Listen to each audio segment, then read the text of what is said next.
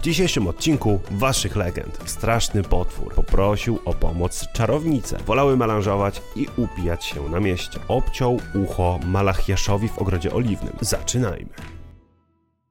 Najsłynniejsza warszawska legenda. Bazyliszek to straszny potwór. Smok o głowie koguta i ogonie węża. Zamieszkiwał piwnicę jednej z kamienic na Starym Mieście, a jego zadaniem było pilnowanie skarbu. Bazyliszek wzrokiem zamieniał każdego w kamień. Pewnego dnia pokonał go wędrowny krawczyk, który poszedł na spotkanie z nim uzbrojony w lustro. Ten porażony swoim własnym spojrzeniem skamieniał na zawsze. Jeżeli chcesz usłyszeć legendy ze swojej okolicy, to napisz w komentarzu komentarzu skąd jesteś. Nieznana legenda z Krakowa. Według prastarej legendy pewien książę chciał zjednoczyć ziemię Małopolski i mianować się ich królem. Na ten cel potrzebne mu były jednak pieniądze. Chcąc je zdobyć, poprosił o pomoc czarownicę, która przemieniła drużynę jego rycerzy w gołębie. Zaczęły one wydziobywać kamyki z wieży kościoła mariackiego, a te od razu zamieniały się w złoto. Z zebranym majątkiem książę wyprawił się do Rzymu, chcąc zdobyć uznanie papieża, jednak po drodze roztrwonił wszystko i do Krakowa już nigdy nie wrócił. A gołębie do tej pory czekają, aż ktoś zdejmie z nich czar. Najsłynniejszy Janusz w Polsce pochodzi z Łodzi. Pewien mężczyzna opuścił Łęczycki Gród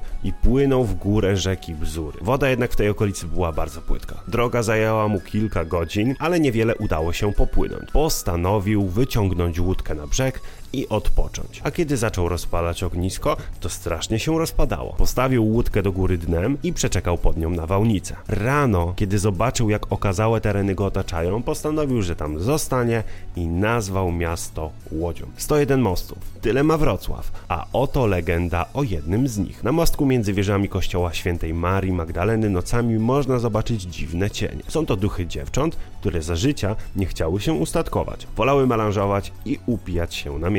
Nie ma jednak nic za darmo, teraz za to muszą sprzątać mostek, machając miotłami. Legendę z Poznania o koziołkach na pewno znasz, ale dzisiejszej na milion procent nie. Rzymski miecz przechowywany w Muzeum Archidiecezjalnym jest bronią, którą święty Łukasz obciął ucho Malachiaszowi w Ogrodzie Oliwnym. Miecz ten, jak pisze Jan Długosz, ofiarował biskupowi poznańskiemu papież Stefan VII, by podkreślić znaczenie pierwszego biskupstwa utworzonego na ziemiach Polski. Romeo i Julia z Gdańska. Zaniepokojony burmistrz miasta nie ufał swojej córce, która znikała z domu, tłumacząc się ciągłym chodzeniem do kościoła. Tam spotykała się z Hansem, chłopakiem, który pracował nad skonstruowaniem zegara. Burmistrz ruszył do kościoła, aby pomówić z chłopakiem. Ten stojąc na drabinie i pracując, zbył mężczyznę, a ten urażony postanowił skrócić jego życie. Ten spadając próbował łapać się części zegara, przez co uszkodził go na bardzo długie lata, bo aż do roku 1990. Szczecin założyła kobieta, a na dodatek boginka. Sydina była boginią na Olimpie. Po awanturze na Górze Bogów wsiadła na okręt i wyruszyła w nieznane, biorąc ze sobą Hermesa oraz wiernego Gryfa. Postanowili wyruszyć w głąb nieznanego lądu, a po przepłynięciu wielu mil ujrzeli bezkresne jezioro i rzekę o wielu odnogach. Kobietę bardzo urzekło to miejsce i postanowiła tam właśnie się osiedlić. Wraz z Hermesem wspięła się na wzniesienie, a na jego szczycie zasadziła dąb. Obok towarzysz bogini rzucił pióro, czyli znak lotnego umysłu i powodzenia w handlu. Gryf tam zostawił swój lwi pazur, żeby była śmiałość i odwaga. Sedina podlała nasiono słoną wodą z oceanu. Wkrótce nad całą okolicą górowało ogromne, majestatyczne drzewo i tak oto właśnie powstał Szczecin.